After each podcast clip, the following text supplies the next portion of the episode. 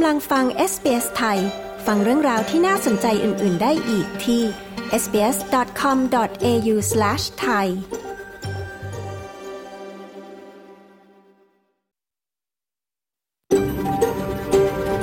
SBS A world of difference You're with SBS Thai on mobile, online and on radio คุณกำลังฟัง SBS ไทยทางโทรศัพท์มือถือออนไลน์และวิทยุ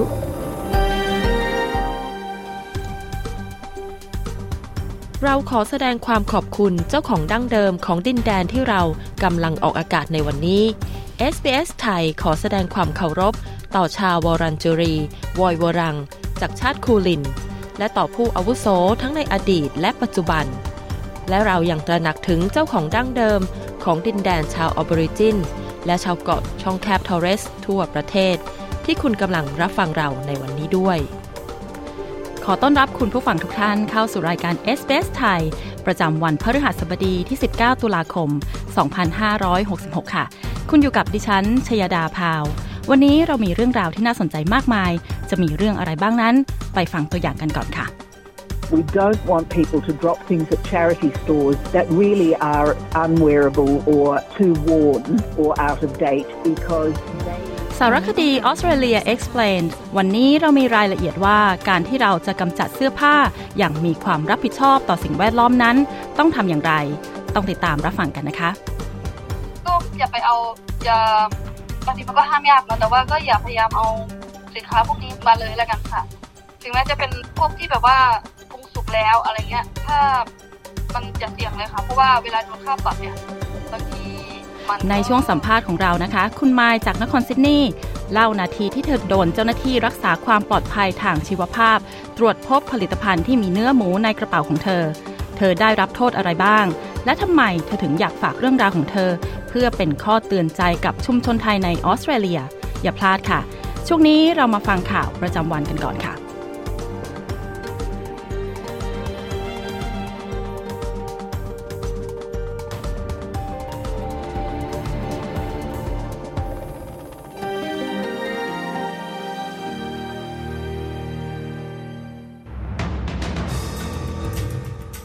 อียิปต์จะเปิดพรมแดนติดกับกาซาเพื่อให้ความช่วยเหลือด้านมนุษยธรรมผ่านเข้าไปได้ โบสถ์ยิวและมัสยิดทั่วออสเตรเลียจะได้รับงบเพื่อปรับปรุงด้านความปลอดภัย อีกไม่นานพ่อแม่ในออสเตรเลียจะลางงานเพื่อดูแลบุตรแรกเกิดได้ 6 เดือนโดยได้ค่าจ้าง ติดตามสรุปข่าวรอบวันจาก SBS ไทย 19 ตุลาคม 2566 กับดิฉัน ปริสุทธ์สดใสค่ะ ประธานาธิบดีอียิปต์ตกลงที่จะเปิดจุดผ่านแดนที่อยู่ติดกับฉนวนกาซาเพื่ออนุญาตให้รถบรรทุก 20 คันนำความช่วยเหลือด้านมนุษยธรรมข้ามพรมแดนไปยังกาซาได้ เมื่อวันพุธ ประธานาธิบดีโจไบเดนของสหรัฐ ยืนยันว่าเขาได้พูดคุยทางโทรศัพท์ กับประธานาธิบดีอียิปต์อับเดลฟัตตาเอลซิซีซึ่งตกลงที่จะเปิดพรมแดนอียิปต์ที่ติดกับกาซาอีกครั้ง ด้านองค์การสหประชาชาติได้กล่าวว่า มีผู้คนหนึ่งล้านคนต้องกลายเป็นผู้พลัดถิ่นในฉนวนกาซา นับตั้งแต่ความขัดแย้งระหว่างอิสราเอล และฮามาสเริ่มต้นขึ้น โดยผู้คนจำนวนมากประสบปัญหาการขาดแคลนอาหาร น้ำและสิ่งจำเป็น แคลร์โอนิลรัฐมนตรีด้านกิจการภายในของออสเตรเลียกล่าวชื่นชม ความพยายามของกองกำลังพิทักษ์พรมแดนออสเตรเลีย ที่ช่วยให้ชาวออสเตรเลียสามารถเดินทางกลับมาจากอิสราเอล และฉนวนกาซาได้อย่างปลอดภัย เธอกล่าวเรื่องนี้ในขณะที่เที่ยวบินเที่ยวสุดท้ายที่รัฐบาลออสเตรเลียจัดหา เพื่อช่วยเหลือชาวออสเตรเลีย ได้เตรียมออกเดินทางจากเทลอาวีฟในวันนี้ เจ้าหน้าที่กล่าวว่าชาวออสเตรเลียมากกว่า 1,500 คนที่ลงทะเบียนกับกระทรวงการต่างประเทศได้เดินทางออกจากภูมิภาคนี้แล้ว ในขณะที่ชาวออสเตรเลียที่นั่นอีกราว 1,200 คนกำลังติดต่อกับรัฐบาลและรับข้อมูลล่าสุดเกี่ยวกับการเดินทางกลับออสเตรเลีย สำหรับชาวไทยนั้นโฆษกประจำสำนักนายกรัฐมนตรีไทยกล่าวว่า ขณะนี้ชาวไทยในอิสราเอลที่เสียชีวิต มีรวมทั้งหมด 30 ราย บาดเจ็บ 16 ราย ถูกจับเป็นตัวประกัน 17 ราย และมีคนไทยที่เดินทางกลับประเทศไทยแล้ว จาก 7 เที่ยวบินรวมกว่า 900 คน บสถ์ยิวมัสยิดและโรงเรียนสอนศาสนาในทุกรัฐและมณฑลของออสเตรเลียจะได้รับงบประมาณรวม 50 ล้านดอลลาร์ เพื่อปรับปรุงด้านความปลอดภัย ภายใต้แผนใหม่ของรัฐบาลสหพันธรัฐ รัฐบาลภายใต้นายกรัฐมนตรีอัลบานิซีได้ประกาศการให้งบประมาณดังกล่าว ซึ่งได้รับเสียงสนับสนุนจากทั้งรัฐบาลและพรรคฝ่ายค้าน หลังจากที่ไมค์เบอร์เจส ผู้อำนวยการใหญ่ของ ACO เตือนว่า กลุ่มหัวรุนแรงอาจใช้ความขัดแย้งระหว่างอิสราเอลและฮามาสเป็นข้ออ้างในการก่อเหตุความรุนแรง อีกไม่นานนี้พ่อแม่ในออสเตรเลียจะสามารถแชร์วันลางงาน เพื่อเลี้ยงดูบุตรแรกเกิด โดยได้รับค่าจ้างได้สูงสุด 6 เดือน ภายใต้การขยายโครงการเกี่ยวกับเรื่องนี้ วันนี้รัฐบาลอัลบานิซีได้เสนอกฎหมายเรื่องนี้ ต่อรัฐสภา ซึ่งจะอนุญาตให้ครอบครัว สามารถลางานเพื่อเลี้ยงดูบุตรแรกเกิด โดยได้รับค่าจ้างได้ 26 สัปดาห์ ภายในปี 2026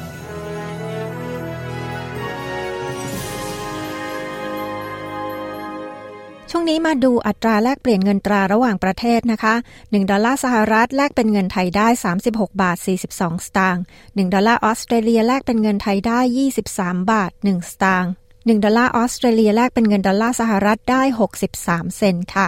สำหรับพยากรณ์อากาศทั่วฟ้าออสเตรเลียในวันศุกร์ที่ 20 ตุลาคมวันพรุ่งนี้นะคะ ที่เพิร์ธพรุ่งนี้จะมีแดดจ้าอุณหภูมิสูงสุด 27 องศาเซลเซียส แอดิเลดท้องฟ้าจะมีเมฆบางส่วน อุณหภูมิสูงสุด 28 องศาเซลเซียส เมลเบิร์นจะมีแดดจ้าเป็นส่วนใหญ่ อุณหภูมิสูงสุด 27 องศา โฮบาร์ตจะมีฝนโปรยช่วงหรือ 2 ช่วง อุณหภูมิสูงสุด 19 องศา แคนเบราจะมีแดดจ้า อุณหภูมิสูงสุด 26 องศา ซิดนีย์จะมีแดดจ้า อุณหภูมิสูงสุด 25 องศา บริสเบนท้องฟ้าจะมีเมฆบางส่วนอุณหภูมิสูงสุด 28 องศา ดาร์วิน พรุ่งนี้จะมีแดดจ้าเป็นส่วนใหญ่ อุณหภูมิสูงสุด 34 องศาเซลเซียสค่ะ ทั้งหมดนี้คือสรุปข่าวรอบวันจาก SBS ไทย พระหัสบดีที่ 19 ตุลาคม พุทธศักราช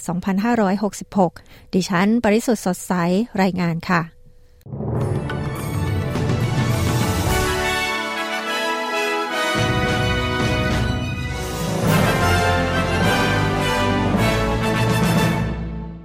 คุณกำลังฟังรายการ s อ s ไทยกับดิฉัน ชยดาพาวค่ะ ในรายการ s อ s ไทยวันนี้นะคะ เราก็มีสารคดี Australia Explained เรามีรายละเอียดค่ะว่าจะกำจัดเสื้อผ้าอย่างมีความรับผิดชอบต่อสิ่งแวดล้อมนั้น ต้องทำอย่างไร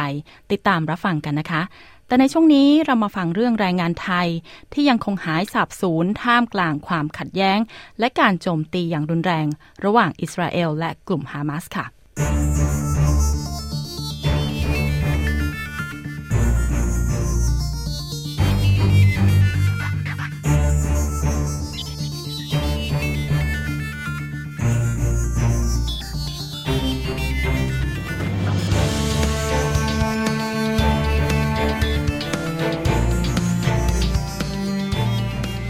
ขณะที่กลุ่มฮามาสยังทำการโจมตีทางตอนใต้ของอิสราเอล ครอบครัวของแรงงานข้ามชาติจากทั่วเอเชีย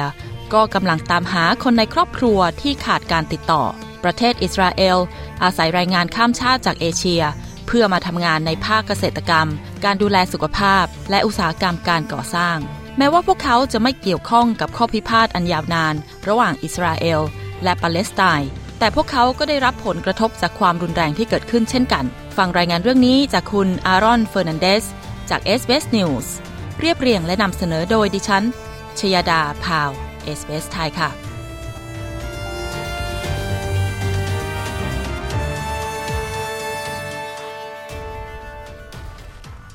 คุณบุญมาโยคีกำลังเผชิญกับความหวั่นเกรงที่เป็นฝันร้ายของคนเป็นแม่ทุกคน ลูกชายของเธอเดินทางจากประเทศไทย ไปทำงานในอิสราเอลได้ 4 ปีครึ่งแล้ว เขาทำงานที่ฟาร์มไก่ในเมืองเรอิมคิปบุช ซึ่งใกล้กับสถานที่จัดเทศกาลดนตรีซูเปอร์โนวาและตั้งแต่ที่กลุ่มฮามาสเปิดฉากโจมตี คุณเกียรติศักดิ์ปาทีวัย 35 ปี ก็หายสับสูญไป ซึ่งหลายฝ่ายเชื่อว่าเขาเป็นหนึ่งในกลุ่มตัวประกัน ที่กลุ่มฮามาสจับตัวไปในฉนวนกาซาคุณบุญมาโยคีแม่ของคุณเกียรติศักดิ์เปิดเผยว่าอยากจะวอนวอนขอขอให้ช่วยลูกออกมาให้ได้ค่ะ I'm worried. I'm so worried about my son. I pray they can rescue him, that my son is safe during this war, that he can return home ฉัน safely. กังวลและเป็นห่วงลูกชายของฉันมาก ฉันภาวนาให้พวกเขาช่วยลูกชายของฉันออกมาได้ ขอให้ลูกชายของฉันปลอดภัยในสงครามครั้งนี้ และหวังว่าเขาจะได้กลับบ้านอย่างปลอดภัย คุณบุญมาโยคีกล่าว ทางครอบครัวของคุณเกียรติศักดิ์ไม่แน่ใจว่าเขายังมีชีวิตอยู่หรือไม่ คุณกาญจนาปาทีน้องสาวของเขา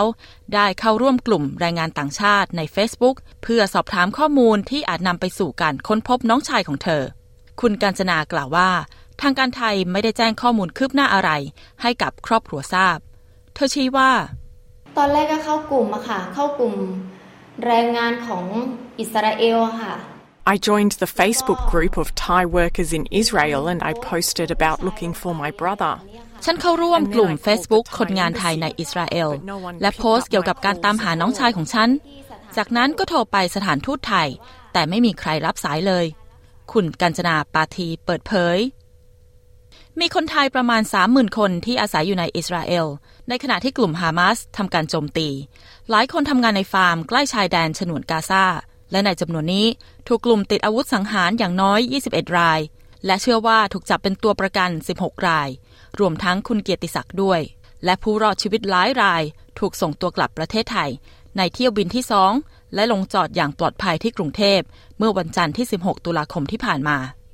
ภาคเกษตรกรรมของอิสราเอลเผชิญข้อกล่าวหาจาก Human Rights Watch เรื่องการข่มเหงแรงงานข้ามชาติ หลังจากการสอบสวนและได้พบการใช้ความรุนแรงที่เกิดขึ้นเมื่อเร็วๆนี้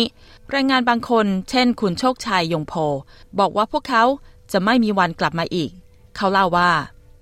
I've แล้ว talked with my family and I won't return to work there. I'll settle down at home. ผมคุยกับครอบครัวของผมว่า ผมจะไม่กลับมาทำงานที่นี่อีก ผมจะอยู่ที่บ้าน อะไรหลาย ๆ อย่างที่นี่ยังแย่อยู่ และมันส่งผลกระทบกับสุขภาพจิตของผมค่อนข้างมาก คุณโชคชัยยงโพเปิดเผย คุณเกียรติศักดิ์ส่งเงินรายได้ของเขากลับไปให้ครอบครัวในประเทศไทย แม่ของเขาบอกว่าเขาวางแผนที่จะออกจากอิสราเอลและย้ายกลับบ้านปีหน้า คุณบุญมาโยคีกล่าวว่า มันจิตใจมันแทบจะสลายแล้วแต่ละวันมีแต่ร้องไห้ Each day my heart is broken. I keep crying. I watch the news each day and I keep seeing attacks here and there. The war is getting more intense and I keep wondering if my son is alive. แต่ละวันใจฉันแตกสลาย ฉันเอาแต่ร้องไห้ ดูข่าวทุกวัน แล้วก็เห็นการโจมตีในหลายพื้นที่ สงครามเริ่มเข้มข้นขึ้นเรื่อยๆ ฉันกังวลว่าลูกชายของฉันยังมีชีวิตอยู่หรือเปล่า ถ้าเขาถูกจับเป็นตัวประกันจริง เขาได้กินข้าวกินน้ำไหม ฉันเป็นห่วง เป็นห่วงเขามาก คุณปุณมาโยคีเล่าความรู้สึกของเธอ รัฐบาลไทยกล่าวว่ากำลังพยายามจัดเที่ยวบิน เพื่อให้ประชาชนไทยที่ขออพยพออกจากอิสราเอลราว 6,000 คน ได้กลับประเทศบ้านเกิด และที่คุณรับฟังจบไปนั้นเป็นรายงานจากคุณอารอนเฟอร์นันเดสจาก s อ s News เรียบเรียงและนำเสนอโดยดิฉันชยดาพาว s อ s ไทย คุณกำลังอยู่กับดิฉันนะคะชยดาพาวกับรายการ SBS ไทยค่ะ วันนี้นะคะเราก็มีเรื่องราวที่น่าสนใจ เรื่องต่อไปก็จะเป็นสารคดี Australia Explain ค่ะ วันนี้เรามีรายละเอียดว่าเราจะกำจัดเสื้อผ้าอย่างมีความรับผิดชอบต่อสิ่งแวดล้อม ต้องทำอย่างไรต้องติดตามนะคะ และในช่วงสัมภาษณ์ของเราค่ะ ก็จะเป็นเรื่องของคุณไมายจากนครซิดนีย์ที่เธอมาเล่า นาทีที่เธอโดนเจ้าหน้าที่รักษาความปลอดภัยทางชีวภาพ ตรวจพบผลิตภัณฑ์ที่มีเนื้อหมูอยู่ในกระเป๋าของเธอ เธอได้รับโทษอะไรบ้าง และทำไมเธออยากฝากเรื่องราวของเธอ เพื่อเป็นข้อเตือนใจกับชุมชนไทย อย่าพลาดค่ะ Rock with me, all my girls, all my girls with me.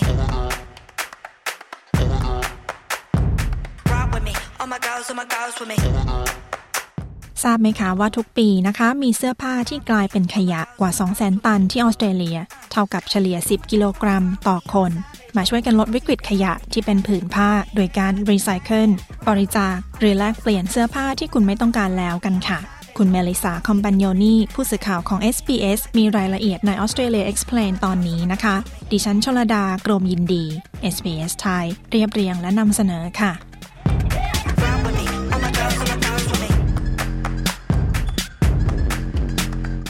วงการแฟชั่นเป็นหนึ่งในอุตสาหกรรมที่สร้างมลพิษสูงที่สุด สมาพันธ์แฟชั่นออสเตรเลีย หรือ Australian Fashion Council รายงานว่าเราเลือกเสื้อผ้าชิ้นใหม่ โดยเฉลี่ย 56 ชิ้นต่อปี แฟชั่นประเภทมาไวไปไว หรือที่เรียกว่า fast fashion คือเสื้อผ้าที่ใช้แล้วทิ้ง ราคาถูก ซึ่งผู้ค้าปลีกขนาดใหญ่ผลิตออกมาในจำนวนมากอย่างรวดเร็ว เพื่อตามกระแสแฟชั่นล่าสุด แฟชั่นประเภทนี้นะคะ จะออกแบบเพื่อให้ลูกค้าซื้อเสื้อผ้าลุคใหม่เป็นประจำ นั่นหมายความว่าเราจะซื้อเสื้อผ้ามากขึ้น เนื่องจากสินค้าจะชำรุด เสียหาย และน่าเบื่อได้ง่ายค่ะ การจะกำจัดเสื้อผ้าอย่างมีความรับผิดชอบนะคะทำได้ด้วยการรีไซเคิลหรือการนำมาใช้ใหม่ เพื่อลดขยะฝังกลบค่ะ คุณริเบก้ากิลลิงผู้บริหารของ Planet Ark กล่าวว่าการทิ้งในถังรีไซเคิลไม่ใช่วิธีแก้ปัญหาที่ดีนะคะ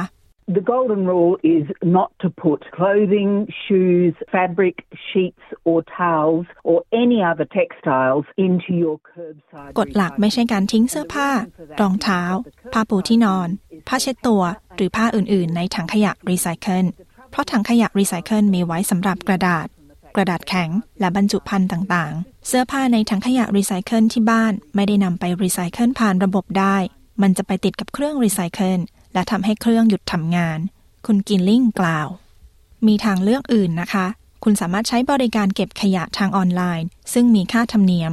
บริการนี้จะมาเก็บเสื้อผ้าที่คุณไม่ต้องการ และนำไปรีไซเคิลหรือนำไปใช้ใหม่ค่ะ อีกทางเลือกหนึ่งนะคะ คือบริจาคเสื้อผ้าที่ไม่ต้องการ ให้แก่องค์กรการกุศล การนำเสื้อผ้าไปหย่อนที่ร้านการกุศล หรือที่เรียกว่า op shopหรือนำไปใส่ถังขยะเสื้อผ้าเพื่อการกุศล ไม่เสียค่าใช้จ่ายแต่อย่างใดค่ะ ร้านออฟช็อปทั่วออสเตรเลียนะคะ มีรายได้เกือบพันล้านดอลลาร์จากการขายเสื้อผ้าที่มีผู้มาบริจาคค่ะ อย่างไรก็ตามคุณกิลลิงกล่าวว่า ยังคงต้องระมัดระวังในการบริจาคด้วยนะคะ We don't want people to drop things at charity stores that really are unwearable or too worn or out of date because they then have to send เราไม่ต้องการให้นำเสื้อผ้าที่สวมใส่ไม่ได้แล้ว ที่ชำรุดหรือล้าสมัยเกินไปมาบริจาคเพ ราะทางร้านต้องส่งไปเป็นขยะฝังกลบ และนั้นเป็นค่าใช้จ่ายของพวกเขา ปัจจุบันร้านค้าการกุศลต้องเสียเงินประมาณ 13 ล้านดอลลาร์ต่อปี เพื่อกำจัดเสื้อผ้า และสิ่งของที่มีคนนำมาบริจาค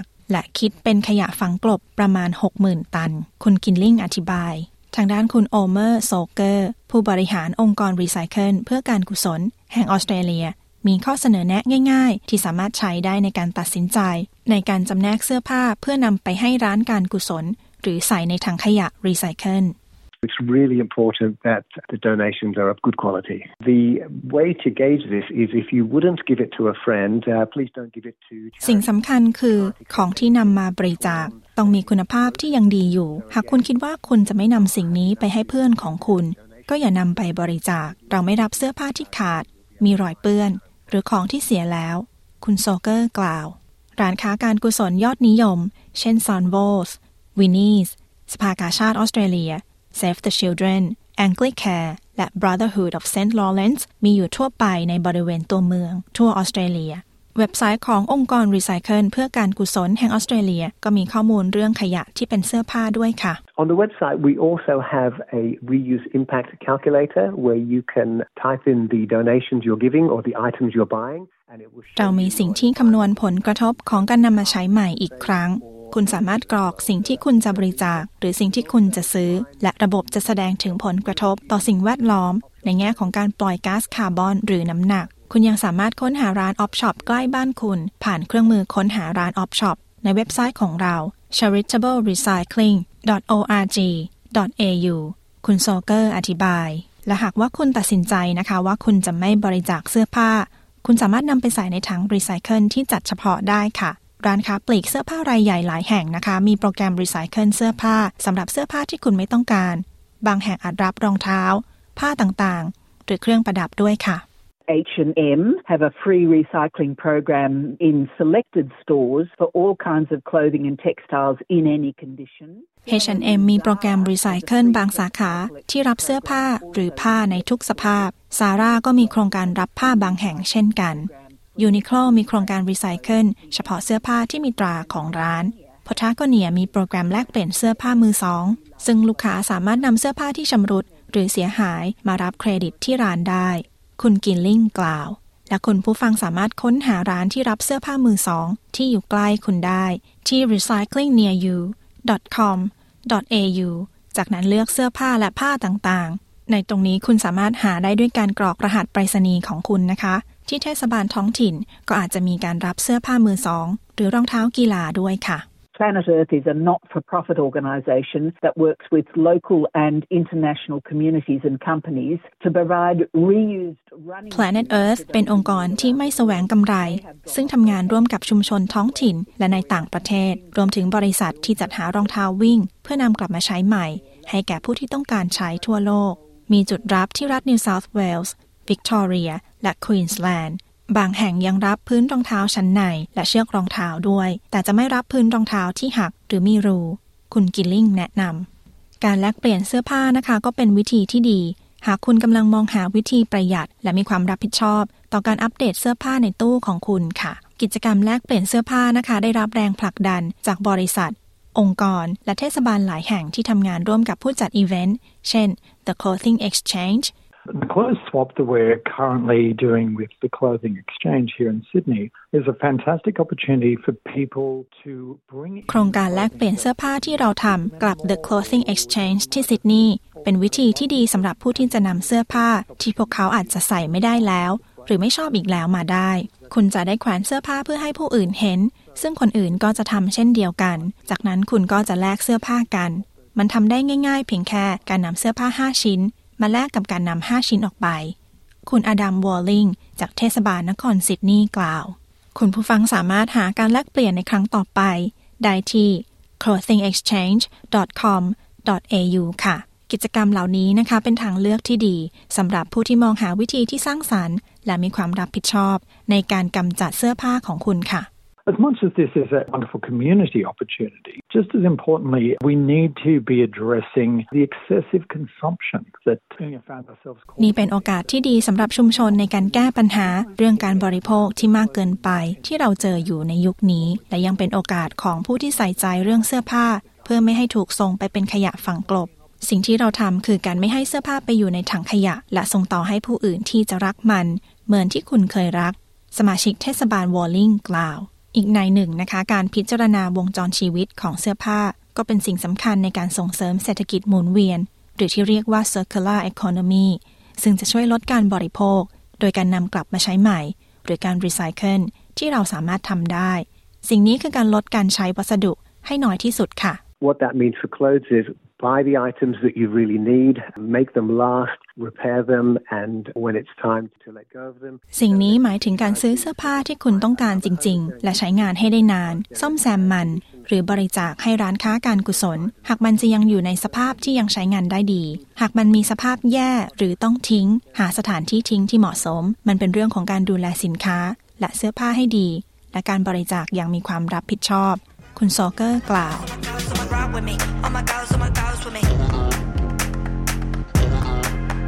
ที่ผ่านไปนั้นนะคะคือ Australia Explain เรื่องของคำแนะนำในการกำจัดเสื้อผ้าที่คุณไม่ใช้แล้ว ให้ถูกวิธีที่ออสเตรเลียค่ะ คุณเมเลซ่าคอมปันโยนีผู้สื่อข่าวของ SBS รายงาน ดิฉันชลดากรมยินดี SBS ไทย เรียบเรียงและนำเสนอค่ะ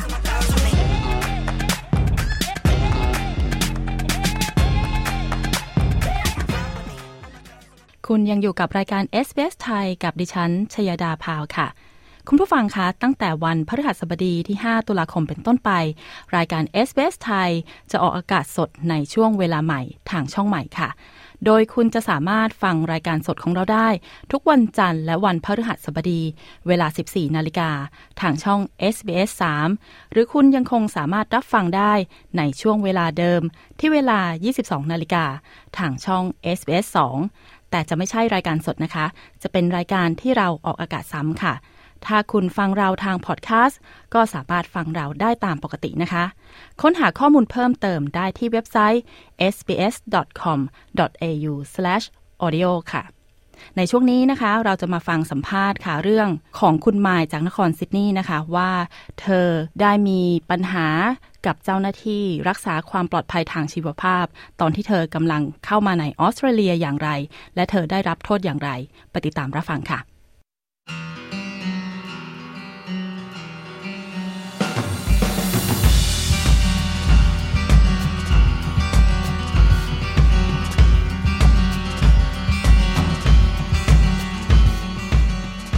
ออสเตรเลียเป็นประเทศที่มีระบบป้องกันทางชีวภาพ ที่เข้มงวดมากประเทศหนึ่ง เพื่อปกป้องอุตสาหกรรมการเกษตร และระบบนิเวศวิทยา ที่เป็นเอกลักษณ์เฉพาะของประเทศ เมื่อคุณเดินทางเข้ามาในออสเตรเลีย คุณจำเป็นต้องสำแดงสิ่งของที่คุณนำมาด้วย หากฝ่าฝืนนำเอาผลิตภัณฑ์ต้องห้ามเข้ามา อาจมีโทษปรับหรือแม้กระทั่งส่งตัวกลับ และเพิกถอนวีซ่าได้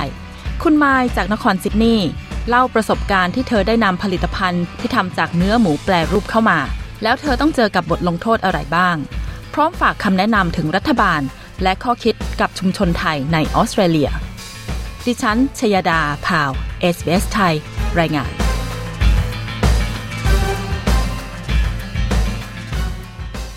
สวัสดีค่ะ สวัสดีค่ะ ชื่อไมายนะคะ อยู่ที่ซิดนีย์นะคะ น้องไมค์คะตอนแรกที่มาออสเตรเลียครั้งแรกมาเป็นนักเรียนใช่ไหมคะ ใช่ค่ะหนูมากับมาด้วย student visa ก่อนค่ะแล้วพอดีว่าโชคดีเจอแฟนที่ทำงานเดียวกันแล้วแฟนเป็น PR ก็เลยได้แต่งงานแล้วก็แฟนก็สปอนเซอร์ค่ะทราบว่าน้องไมค์เพิ่งกลับมาจากเมืองไทย ตอนที่กลับเข้ามาในออสเตรเลียเนี่ยมันเกิดเหตุการณ์อะไรขึ้นคะค่ะคือด้วยความที่ตั้งแต่หนูมาอยู่ที่นี่ประมาณห้าปีอะค่ะหนูยังไม่เคยกลับไทยไปเลยสักครั้งเลย แล้วด้วยความที่หนูเพิ่งตัดสินใจว่าจะเปลี่ยนสายอาชีพจะลงเรียนแล้วก็คิดว่าโอ้คิดว่าคงจะไม่มีเวลากับเอ่อไทยไปนานก็เลยตัดสินใจกลับห้าวัน ในเดือนที่ผ่านมานะคะพอกลับไปแล้วด้วยความที่เราคิดว่าเราจะไม่ได้กลับมาอีกประมาณสักสามสี่ปีอะไรเงี้ยก็เลยคิดว่าเอองั้นเดี๋ยวขอซื้อของไปกินอะไรมันให้ให้มันหายแบบว่าหายคิดถึงบ้านหน่อย แล้วก็ไปฝากเพื่อนด้วยค่ะ ด้วยความที่หนูไม่เคยซื้อของกลับมาที่ออสเตรเลียเลย เอาตรงๆก็คือรู้บ้างแหละค่ะว่าเขาห้ามอะไรบ้าง แต่ด้วยความที่เราก็เห็นในกอสรีทั่วไปก็คือเราก็ยังเห็นผลิตภัณฑ์จากหมูจากอะไรเงี้ย เราก็คิดว่าเอ๊ะ หรือมันอาจจะห้ามเฉพาะแค่พวกแบบรอมีของของสดของเฟชอะไรพวกเนี้ยค่ะ แล้วพวกของที่แบบว่าแปรรูปแล้วที่มันมีฉลากภาษาอังกฤษอะไรเงี้ยเขาคงจะเอาเข้ามาได้ แล้วก็เลยเอาเข้ามาบางส่วน แล้วก็ตอนที่หนูเอามาเนี่ยคุณก็เลือกเอาตัวที่เป็นที่มันแบบซิลซิลดีๆ ปิดสนิทดีๆ มีฉลากภาษาอังกฤษเผื่อเจ้าหน้าที่เขาจะอ่านอะไรเงี้ยค่ะ หนูเอามาก็จะมีแกงฮังเลกระป๋องน้อยๆ มีข้าวแตนหน้าธรรมดากับหน้าหมูหยอง แล้วก็หมูหยองซองน้อยๆ แล้วก็เอ่ออันนึงจะเป็นแคบหมูแบบที่ว่าเขาดีไฮเดรตเอาเรียบร้อยแล้วค่ะ ที่ว่าเอาใส่ใส่ไมโครเวฟแล้วมันก็จะ pop up pop up เหมือนป๊อปคอร์นที่เหลือก็จะเป็นพวกมาม่า น้ำพริกอ่องน้ำพริกหนุ่มอะไรเงี้ยค่ะเครื่องแกงนิดหน่อย ตอนที่น้องมาอยู่บนเครื่องบินแล้วเขาแจกใบ declaration ว่าจะต้องติ๊กช่องไหน ตอนนั้นมีคิดไหมคะว่า เราควรที่จะติ๊กช่องไหนดีพอดีเผอิญว่าหนูด้วยความที่เราก็ตั้งใจอยู่แล้วว่าเราจะเอาของมาแล้วเราก็ตั้งใจตั้งแต่แต่แรกเลยแล้วว่าเราจะ declare หนูก็หนูคิดอยู่แล้วค่ะว่าหนูจะ declareแล้วเผอิญว่าหนูมากับสายการบินแคนตัสนะคะเขาเขาไม่ได้ ดูแลว่าเรื่องให้ information อะไรเงี้ยเขาไม่ได้ให้อะไรมากมายนะคะเขาแค่แค่บอกว่า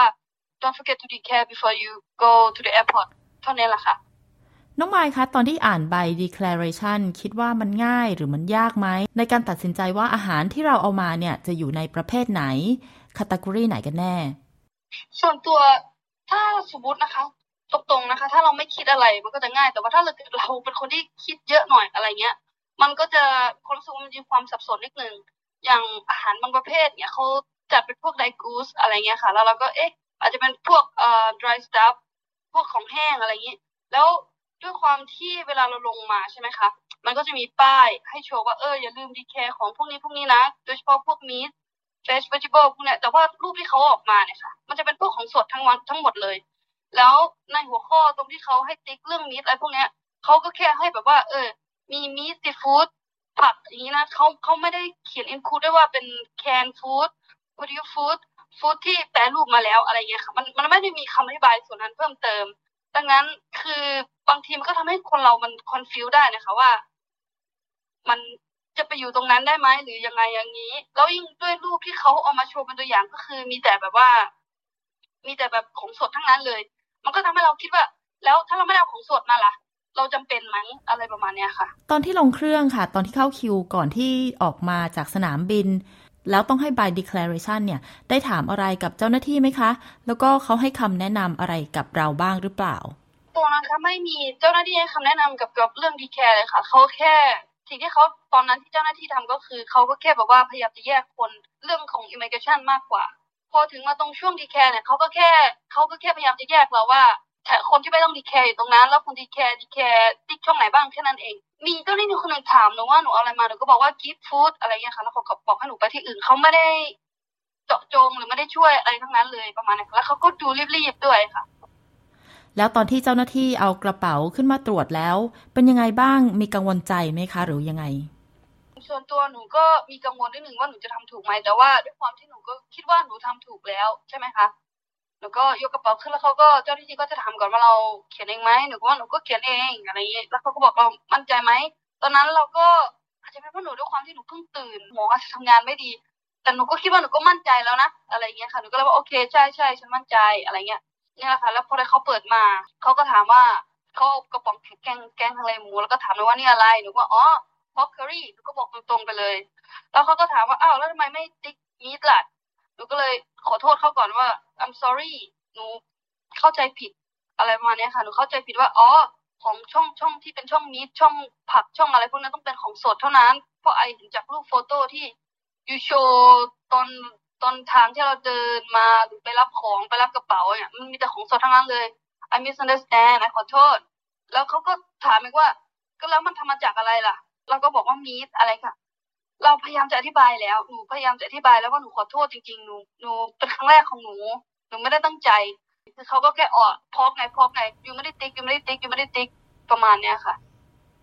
หลังจากนั้นเขาก็แยกอาหารที่เป็นผลิตภัณฑ์จากเนื้อหมูออกไปเลยใช่ไหมคะ ใช่ค่ะเอ่อเหมือนเขาเขาตรวจประมาณสักสองสามอันเนี้ยค่ะเขาก็อันที่เขาคิดว่าเขาจะเอาไปเขาก็เอาไปเลย แล้วที่เหลือเขาก็ไม่ได้ตรวจอีกแล้วค่ะ แล้วเขาก็เอาไปแล้วเขาก็เรียกเพื่อนมา แล้วก็เห็นเขาเอ่อเปิดถุงเอาช่างแล้วก็เหมือนจะเอาไปเข้าแลบอะไรด้วยประมาณนี้ค่ะเพราะหนูเห็นเป็นใบแลบใบอะไรสักอย่างนี่แหละเขาเอามาด้วยหรือสักอย่างนี่แหละค่ะ ในกระบวนการนี้น้องไมายจะต้องไปอีกที่หนึ่งไหมคะ มีห้องเฉพาะหรือเปล่า เหมือนกับให้เราไปนั่งคุยกับเขาอีกที หรือว่าเขาบอกตอนนั้นเลยว่า เราจะต้องมีการจ่ายค่าปรับอะไรยังไงคะประเด็นคือเขาไม่คุยกับหนูเลยค่ะเขาก็เขาก็ตัดสินใจแล้วว่าเขาจะปรับหนู อันนี้เป็นเรื่องที่แบบว่าหนูก็รู้สึก เสียใจนิดนึงนะคะ เพราะว่าหนูก็คืออย่างที่บอกหนูตั้งใจจะดีแคร์จริง แต่ด้วยความที่เรามีความสับสนเล็ก ๆ น้อยๆอะไรเงี้ยหนูจะพยายามหนูก็พยายามก่อนที่จะดีแคร์หนูก็ถามพยายามถามนักท่องเที่ยวที่อยู่แถวๆนั้นอะไรอะเขาก็ช่วยหนูก็ไม่ค่อยได้อะไรค่ะแล้วหนูก็เลยตัดสินใจเอง แต่ว่าทั้งนี้ทั้งนั้นคือหนูไม่ได้พยายามที่จะหลบหลีกอะไรเงี้ยค่ะ แล้วหนูก็หวังว่าเขาจะคุยกับหนูดีๆเหมือนกันแต่ทั้งนี้นั้นเขาไม่ได้คุยแล้วเขาก็ตัดสินใจว่าจะปรับ แล้วเขาก็ ก็ไม่ได้ถามอะไรเพิ่มเติม ไม่ได้ให้เราแก้ตัวไม่ไม่ไม่ได้ฟังอะไรเลยประมาณเนี้ยค่ะหนูมีความรู้สึกว่าเขาทรีตหนูเหมือนแบบว่า เหมือนคนเอเชียที่เข้าออกเข้าออกมาหลายรอบหลายรอบ เพื่อที่จะเอาของมาขาย เอาแอบของมาขายอะไรเงี้ยค่ะ ค่ะ แล้วตอนนั้นที่เขาบอกน้องมายนี่คือโทษคืออะไร แล้วก็มันมีค่าปรับอะไรเท่าไหร่ยังไงบ้างคะเขาบอกว่าอยู่ต้องจ่ายค่าปรับสามพันเจ็ดนะ อะไรสามพันเจ็ดดอลนะ อะไรเงี้ยเราก็ตกใจว่าก็ก็พยายามอธิบายว่า ขอโทษเราเข้าใจผิดจริง ๆ เราไม่เคยทำเพิ่งเป็นครั้งแรกที่เอามาเนี่ยเขาเขาก็ไม่ฟังเขาก็บอกให้เราจ่ายจ่ายค่าค่าปรับเนี่ยแล้วเขาก็บอกหนูว่าจริง ๆ แล้วเนี่ย I สามารถส่ง you กลับไทยได้เลยนะ อะไรอย่างเงี้ยแล้วเขาก็บอกว่าเนี่ยจริง ๆ แล้วเขาจะ cancel วีซ่าเราก็เลยเราเลยได้นะหนูก็ว่า PR เนี่ยนะคือหนูเป็น PR แล้วนี่มันจะ cancel กันง่าย ๆ ขนาดนี้เลยเหรอทำไมถึงขั้นต้องขู่อย่างนี้ด้วย ทั้งๆที่เขาเองก็ไม่ได้ ให้โอกาสเราอธิบายแล้วเขาเองก็ไม่ได้ open mindกับเราขนาดนั้นเนี้ยมาถึงแล้วแบบว่าก็ขู่เอาพูดตรงๆนะคะหนูก็โมโหเหมือนกันว่า คือมันแพงมากสามพันเจ็ดนี่คือแพงมากๆถึงมากที่สุด ยิ่งเราไม่ได้เป็นคนที่เราเราไม่ได้ตั้งใจที่จะหลบหลีกเราแค่แบบว่า misunderstand เท่านั้นนี่มันต้องขนาดนี้เลยเหรอ น้องไมค์คะน้องไมค์พอมีความรู้บ้างไหมคะว่าทำไมออสเตรเลีย ถึงห้ามนำผลิตภัณฑ์บางอย่างเข้ามา โดยเฉพาะผลิตภัณฑ์ที่ทำมาจากเนื้อสัตว์เมล็ดพืชอะไรแบบนี้ค่ะทำไมเขาถึงเข้มงวดขนาดนี้เอ่อหนูคิดว่าเขาคงจะ protect environment ของเขาค่ะ พวกอย่างเช่นพวกหมูพวกนี้หนูก็เข้าใจอยู่ว่ามันเป็น high disease สูงมีโอกาสที่ติดเชื้อแพร่เชื้อมีมีโรคเยอะอะไรค่ะ อันนี้หนูก็เข้าใจ อย่างพวกเอ่อผักผลไม้ซีดอะไรพวกนี้ก็อาจจะเป็นเอเลียนแพนที่นี่ได้ อย่างผักก็อาจจะบางทีถ้าเราผักสดมาเงี้ยมันก็จะนำพาโรคต่างๆ ที่มีกับมีกับผลไม้หรือผักสดที่เรามาแล้วมันอาจจะไปอ่า disturb environment ของของที่เนี่ยค่ะ แต่ทั้งนี้ทั้งนั้นคือหนูเอา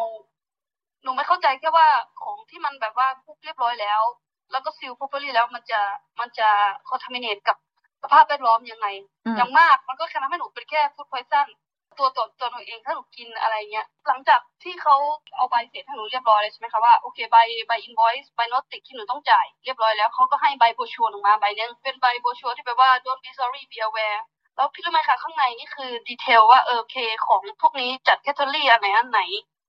อย่าง meat เนี่ยไม่ใช่แค่ meat ธรรมดานะต้องเป็นแบบพวก canned food อะไรพวกเนี้ยแล้วพี่ไม่เข้าใจว่าทำไมคุณไม่บังคับให้สายการบินหรือทุกคนหรือตรง air ground แจกอันนี้ก่อน ก่อนที่ทุกคนจะ declare คือถ้าหนูได้ใบนี้ก่อนนี่คือเรื่องแบบนี้ก็จะไม่เป็นปัญหากับหนูเลย ตอนออกมาจาก airport แล้วรู้สึกยังไงแล้วก็เจ้าหน้าที่ได้บอกไหมว่า สามารถที่จะผ่อนจ่ายค่าปรับได้ค่ะเขาไม่ได้บอกเลยค่ะเขาบอกว่าเขาแค่บอกว่าเนี่ยถ้ามีปัญหาอะไรก็ต่อข้อมูลที่อยู่ในใบเอกสารนี่นะอะไรเงี้ยค่ะแค่นั้นแหละค่ะหนูก็บอกโอเค เดี๋ยว I จะติดต่อเองอะไรเงี้ยแล้วถามว่ารู้สึกไงหนูรู้สึก เฟลเหมือนกันนะคะ จากเหตุการณ์นี้นี่น้องไมล์พอทราบไหมคะว่ามันมีคนไทยเยอะไหมที่เกิดเหตุการณ์เหมือนกับเราอะค่ะพอดีว่าหนูได้ไปคอมเมนต์อยู่ใน Facebook Facebook หนึ่งของกลุ่มคนไทยนะคะ แล้วหนูก็เห็นบางคนก็เจอเคสเหมือนหนูเหมือนกัน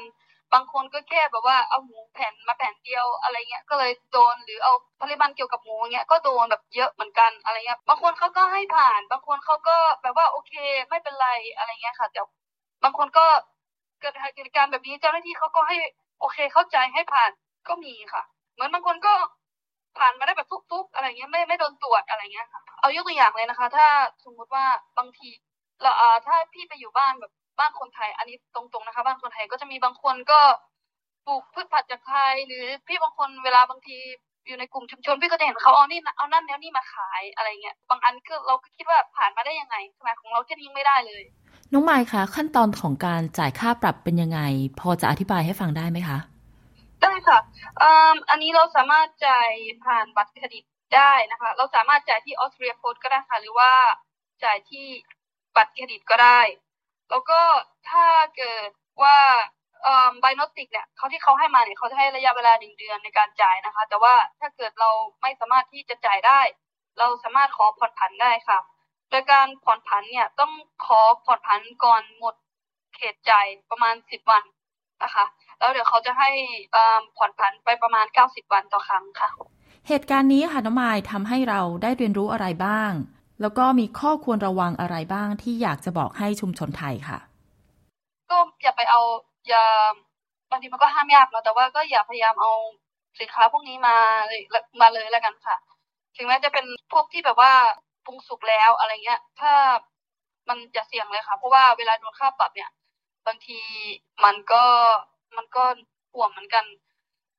ค่ะ แล้วก็ก็อยากให้ทุกคน declare เยอะๆนะคะ ถ้าเอาอะไรมาก็ declare แล้วก็ เอ่อถ้าไม่เข้าใจอะไรก็ถามเจ้าหน้าที่ ก็ได้ค่ะ หรือจริงๆแล้วก็อาจจะบอกเขาว่า I not sureไปเลยก็ได้ น้องไมายมีคำแนะนำอะไรให้กับรัฐบาลบ้าง ในกรณีที่จะประชาสัมพันธ์เรื่องนี้ให้มันตรงจุดขึ้น แล้วก็มีการสร้างความรับรู้ให้มันชัดเจนขึ้นในหมู่ประชาชนนะคะ อันดับหนึ่งเลยนะคะ รัฐบาลควรจะบังคับให้สายการบินนะคะ แจกเอ่อโบชัว don't sorry be aware กับทุกๆคนนะคะ ที่บินเข้ามาในในออสเตรเลียนะคะ แล้วก็พร้อมกับ education นะคะ ส่วนหนึ่งคือเขาจะได้อ่านพ วก information ทั้งหมดว่าโอเค อันไหนคือ category ไหนเขาจะได้ติ๊กถูกเราจะได้มีความเข้าใจถูกจะได้ไม่ต้องสับสน อันนี้สิ่งที่รัฐบาลรัฐบาลก็ควรทำนะคะสองก็คืออย่างรูปที่เขาเอามาโชว์อะไรเงี้ยค่ะ สมมติว่าถ้าเกิดบางคนที่เขาแบบไม่เข้าใจจริง ๆ ภาษาไม่ได้แล้วไม่ได้เงี้ยรัฐบาลก็ควรจะอัปเดตรูปให้มันกว้างขวางหน่อยอย่ามาโชว์แต่พวกของเฟซอย่างเดียวก็โชว์ไปด้วยเลยพวก แคนพวกอะไรเงี้ยอะไรที่คุณไม่ไม่อยากได้ไม่ต้องการคุณก็โชว์ในรูปเอาเป็นตัวอย่างให้เขาดูเลย ค่ะ แล้วก็สามคือ เจ้าหน้าที่ขอให้เป็นเป็นเป็นมาตรฐานได้ไหมคะไม่ใช่ว่าคนนี้ได้ คนนี้ไม่ได้ คนนี้คุยได้ คนนี้คุยไม่ได้ คนนี้ปล่อยผ่าน คนนี้ไม่ปล่อยผ่าน คนนี้โดนปรับ คนนี้ไม่โดนปรับ อย่างเงี้ยค่ะ ขอให้เป็นมาตรฐานตามโปรโตคอลจริงๆ แล้วก็ขอให้ทำงานด้วยกัน อย่าใช้ลมและอย่าจัดด้วยแค่เนชั่นของแต่ละคนนะคะ วันนี้ขอบคุณมากนะคะ น้องมายที่มาแบ่งปันเรื่องราว แล้วก็ให้ข้อเตือนใจกับชุมชนไทยค่ะ เพลงที่เพิ่งจบไปนะคะ ชื่อว่าเพลงรู้แล้วอย่าทำนะจ๊ะค่ะ จากสัมภาษณ์วันนี้นะคะ เราได้ข้อคิดแล้วก็ข้อเตือนใจมากมาย ว่าเราควรจะนำอะไรหรือไม่ควรนำอะไรเข้ามาในออสเตรเลีย โดยเฉพาะผลิตภัณฑ์จากเนื้อหมูนะคะ คุณผู้ฟังคะในเพจ Facebook ของเราก็มีเรื่องราวที่น่าสนใจมากมายค่ะ ตอนนี้ที่ได้รับความสนใจก็มีเรื่องของการขาย Demerit Points ที่ไม่ควรทำนะคะ เพราะว่ามีผลเสียมากกว่าที่คิดค่ะ แล้วเราก็มีเรื่องราวของคุณจูน คุณจุลาลักษ์เวีย สาวไทยเจ้าของฟาร์มดอกไม้ในออสเตรเลีย ที่เธอเผยว่าตอนอยู่ที่ไทยนะคะ เป็นคนไม่เคยทำสวนเลย แต่พอมาอยู่ที่ออสเตรเลีย เธอมาปลูกดอกไม้ทำฟาร์มดอกไม้ ขายเป็นอาชีพได้อย่างไรนะคะ ติดตามเรื่องราวเหล่านี้ได้ที่ facebook.com/sbs thai ค่ะ คุณผู้ฟังคะเรายังมีเวลาเหลือนะคะ เรามาฟังเพลง เพราะๆกันอีกสักเพลงค่ะ กับเพลงที่ชื่อว่า พันหมื่นเหตุผลจากวงเคลียร์ค่ะคุณผู้ฟังคะตั้งแต่วันพฤหัสบดีที่ 5 ตุลาคมเป็นต้นไป รายการ s อ s ไทยออกอากาศสดในช่วงเวลาใหม่ ทางช่องใหม่ค่ะ โดยคุณจะสามารถฟังรายการสดของเราได้ ทุกวันจันทร์และวันพฤหัสบดี เวลา 14 นาฬิกา ทางช่อง SBS 3 หรือคุณยังคงสามารถรับฟังได้ในช่วงเวลาเดิมที่เวลา 22 นาฬิกา ทางช่อง SBS 2 แต่จะไม่ใช่รายการสดนะคะ จะเป็นรายการที่เราออกอากาศซ้ำค่ะ ถ้าคุณฟังเราทางพอดแคสต์ก็สามารถฟังเราได้ตามปกติค่ะ ค้นหาข้อมูลเพิ่มเติมได้ที่เว็บไซต์ sbs.com.au/audio ค่ะ คุณจะติดตามเราได้ทาง Facebook ได้ด้วยนะคะ ที่ facebook.com/sbsthai ค่ะ วันนี้นะคะ เวลาของเราหมดลงแล้ว พบกับเราได้ใหม่ในสัปดาห์หน้าค่ะ ดิฉันชยดาพาว และทีมงาน SBS ไทยทุกท่าน ขอขอบคุณทุกท่านที่ติดตามรับฟัง ลาไปก่อนนะคะ สวัสดีค่ะ